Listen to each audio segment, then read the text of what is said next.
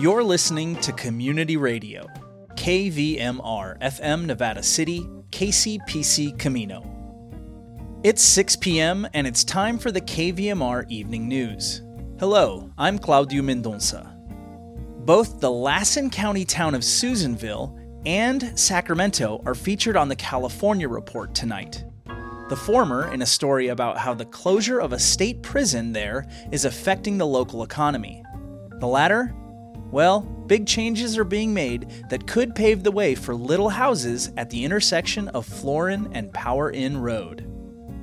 Felton Pruitt talks with a representative from Rope Partners, a company that maintains wind turbines, and we close with an essay by Molly Fisk.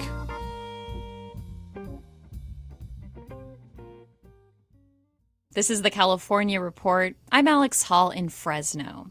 Four Marines are believed to be dead after a military aircraft crashed yesterday afternoon in Imperial County, just north of the U.S. Mexico border. Military officials have confirmed that five people were on board at the time, but would not go into detail about the condition of the Marines. According to the LA Times, four of the military members were killed. It's unclear if the fifth person is still missing. The Osprey aircraft was operated by the 3rd Marine Aircraft Wing based in San Diego. It crashed in the community of Glamis near the Salton Sea. There's still no word on what caused the crash. This is the second military aircraft crash in Southern California in the last week. The town of Susanville, about 200 miles northeast of Sacramento in Lassen County, is a former mining and logging area best known for the two state prisons it's home to. The facilities are a driving force for Susanville's economy, even with a third of the town's population being incarcerated. But that could soon change. Governor Newsom has ordered Susanville's California Correctional Center to close by the end of this month, and the city has taken legal action to try to stop it from happening. Reporter Piper French visited Susanville to take a closer look at what the closure could mean for the town's future. She reported the piece for the digital magazine Bolts and spoke with the California Report's Keith Mizuguchi about her findings how impactful are these two facilities to what Susanville is and sort of what Susanville has become? I think that they have affected the town immensely in a lot of different ways, both financial and social. You know, the presence of the prisons there has meant that more people in the town have become workers at the prison, whether guards or, you know, other sorts of workers, but it also has meant that people from around the state have moved to Susanville to be prison guards there. So it's changed the makeup of the town. It has certainly had a stratifying impact on local wages. The folks who work at the prison often make very decent salaries, especially for that area of the state where costs of living are much lower than, you know, LA or San Francisco. But, you know, when I was there, I noticed that most of the other businesses are sort of like chain restaurants that you might see anywhere in the state or in the country. So like Denny's, Starbucks, and I'm you know as far as I know, the folks there are making minimum wage or thereabouts. So there's a there's quite a bit of income stratification as well. That's interesting that you mentioned that a lot of them are chains and chain retailers, I imagine as well. Once the prisons were built and then eventually remodeled, did that take away kind of the small businesses from the town center? Yeah, I mean, it's really interesting because the town is basically all clustered around one street that goes right through it. And so when you go from one end of the street to the other, as I mentioned in the piece, you can sort of see how the town developed. One end is a historic uptown, it has these really beautiful buildings, but almost all of them are closed. And then as you keep going, it's a lot of motels and gas stations. And you know, there's a lot of motels in the town because they cater to the families of people incarcerated there and then at the other end of the town, it's just all chain stores.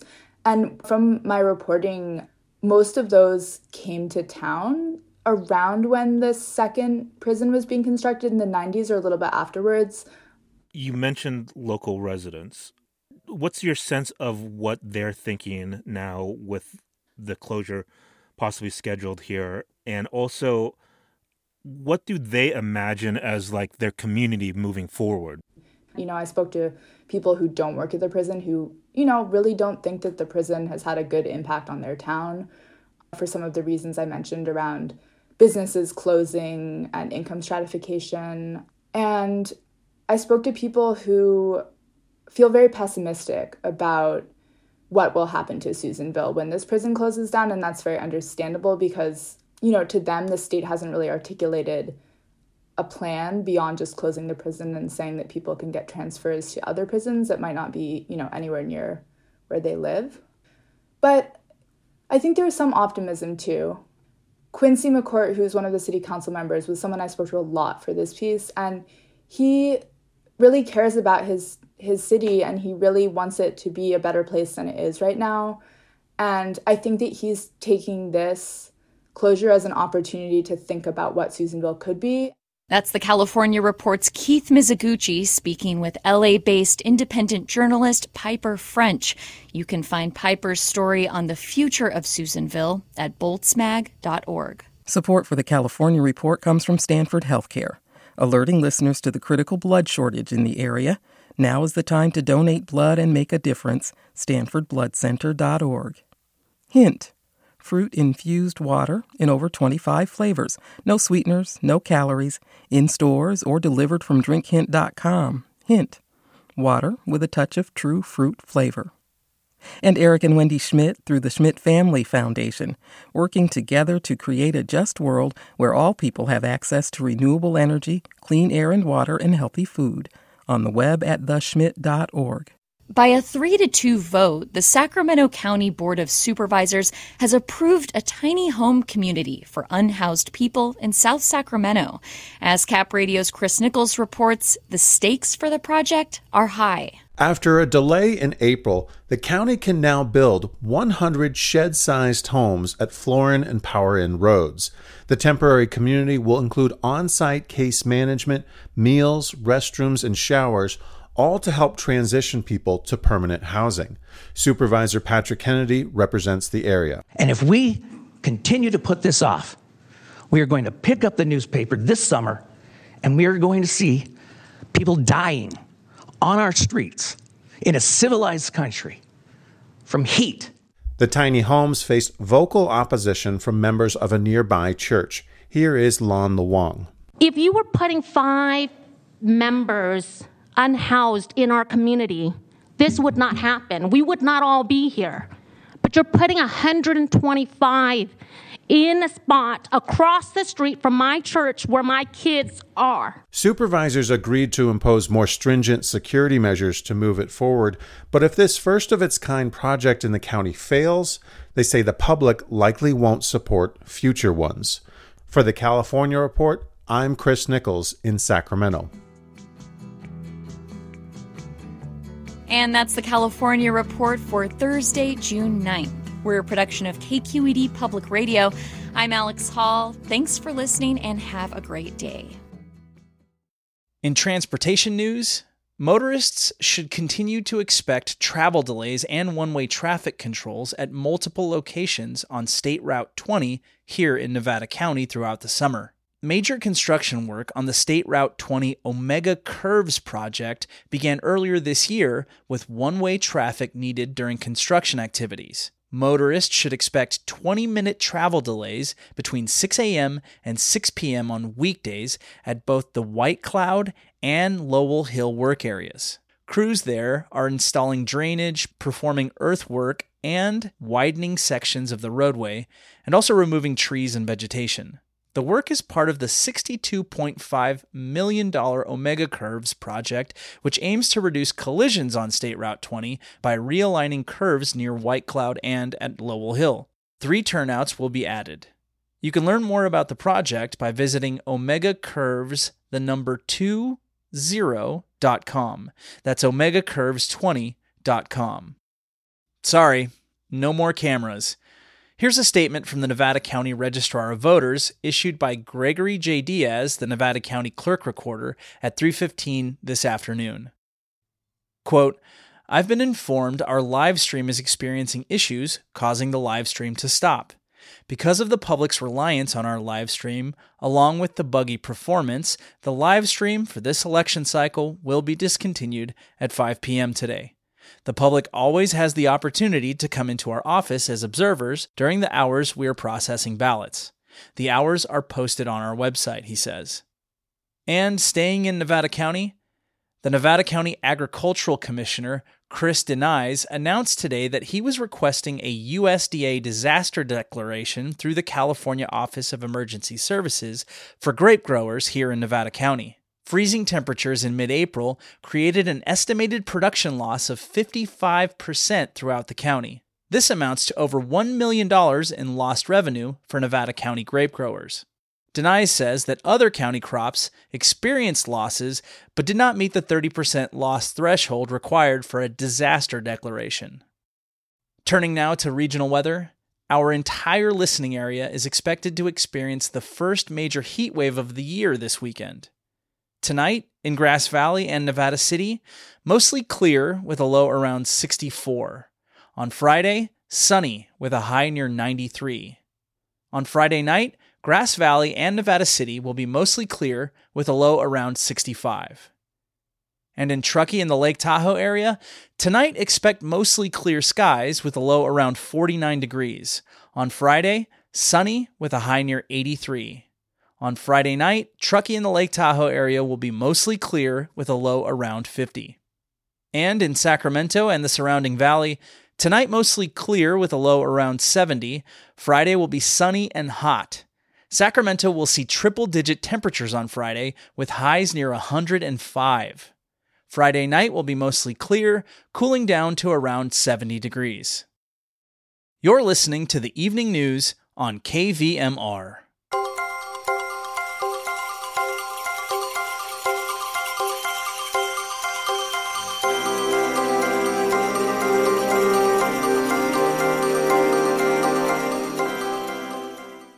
They've become familiar enough that many of us don't pay them much mind anymore. But have you ever wondered how wind turbines are maintained? Felton Pruitt talks tonight with Jacqueline Summers of Rope Partners about just that. We're talking with Jacqueline Summers, and she's part of a company called Rope Partners.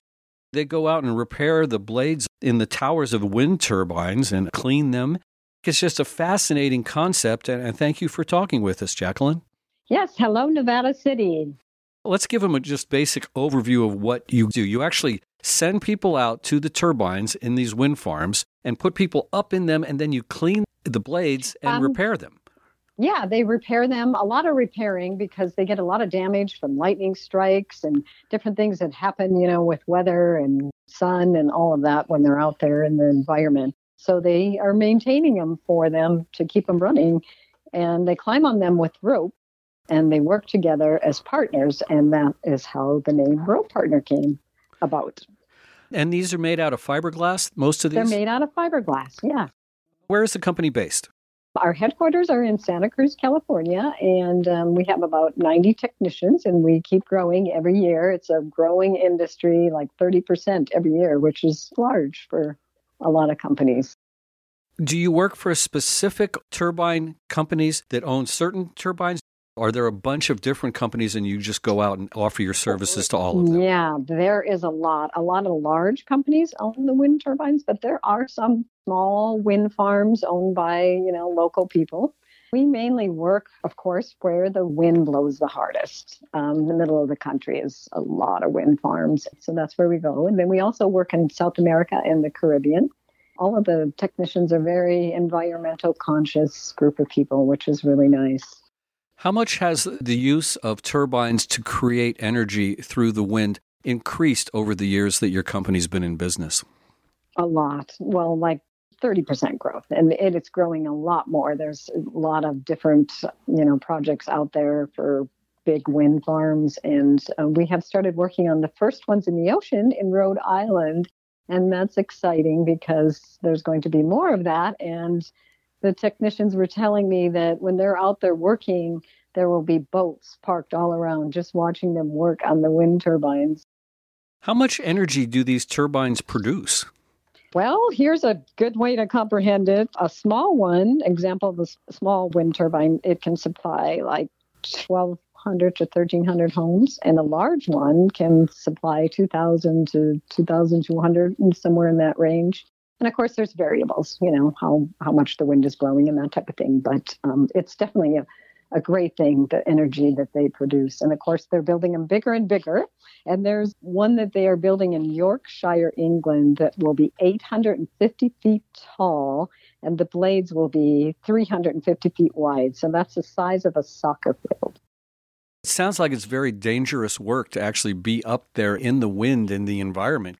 You can't turn the wind off just so you want to clean them or, or repair them.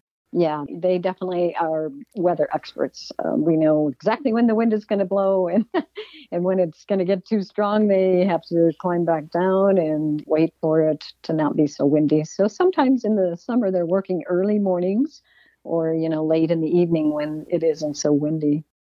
How do you repair a turbine blade? Do you have to take it off and bring it down to the ground, or do you repair it up in the air? Oh, they're up in the air. That's why they're climbing up there with ropes. So all of, of you know, majority of the technicians are rope climbers, and they love it. And they also then know how to fix the fiberglass as well.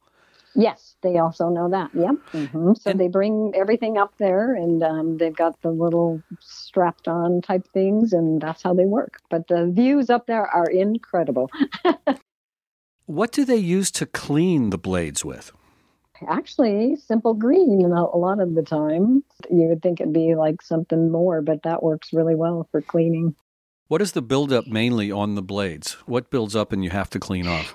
Well, I mean, so like they like they talk about the ocean, the air is much cleaner in the ocean, of course, because on the ones that are on the wind farms, they get the dust because there's a lot of farmers around there, and then also you know the chemical sprays for crops and different things like that, and just weather weather, weather. If you can imagine anything that's out in the weather, you get buildup.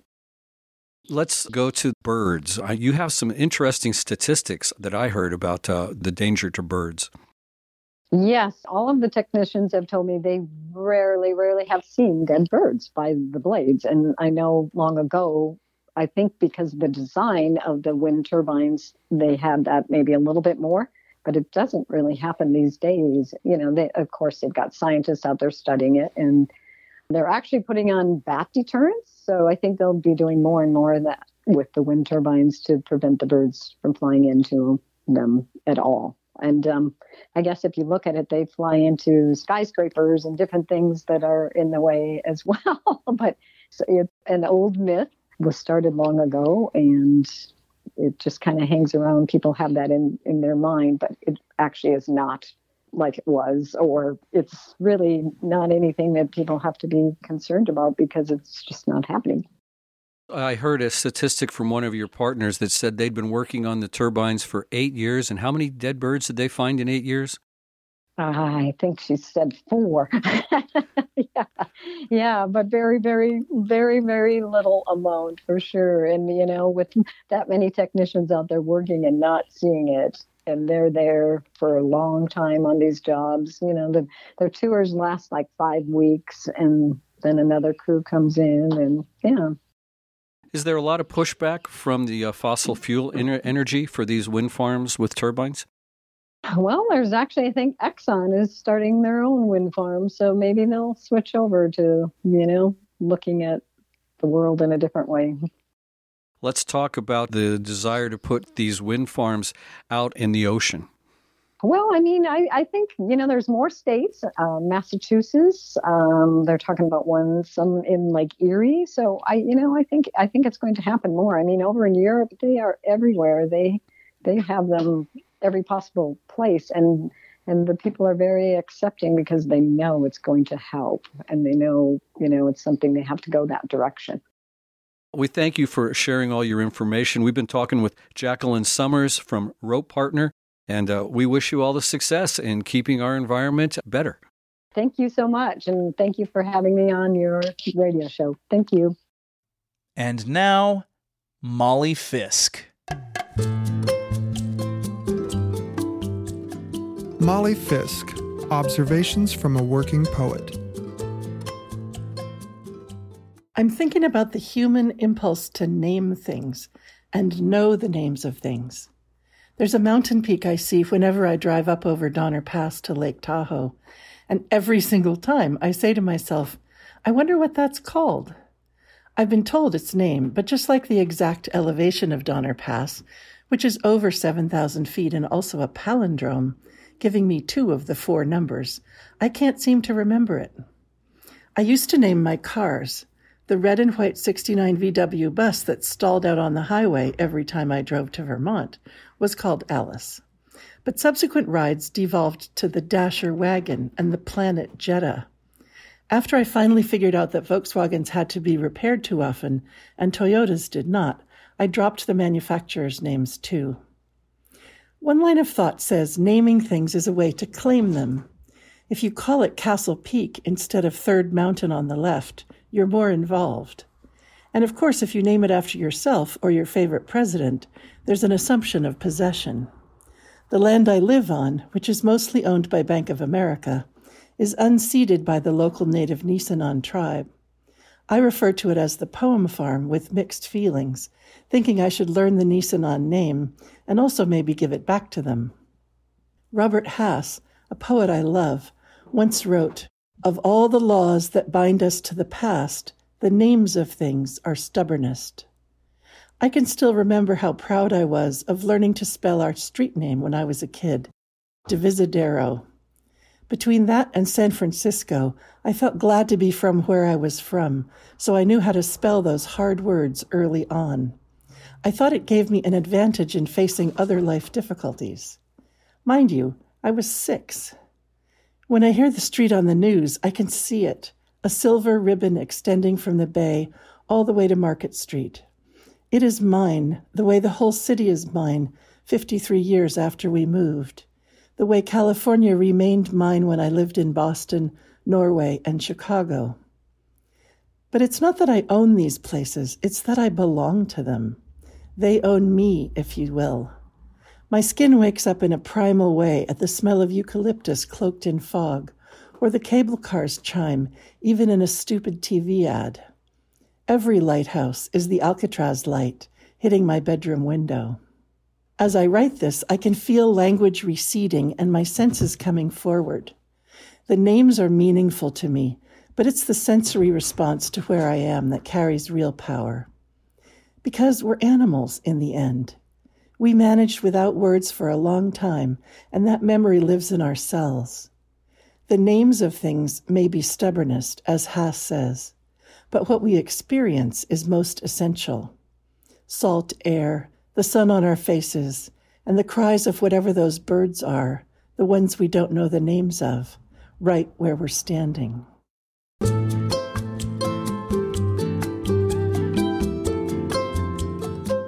Award winning poet Molly Fisk writes, coaches, and teaches writing in California's Sierra Nevada foothills. You can reach her at mollyfisk.com. This program is produced at the studios of KVMR FM, Nevada City, California. Funding is provided by Harmony Books of downtown Nevada City and KVMR with support from the Corporation for Public Broadcasting.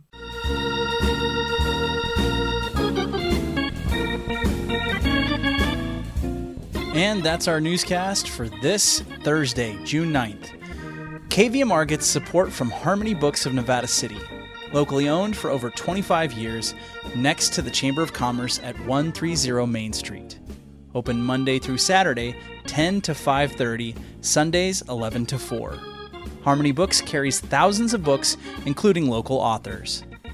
And the state of California and the California Earned Income Tax Credit informing Nevada County's Hispanic population that filing taxes can support the immigration process, provide access to public programs, and also yield possible tax credits and returns.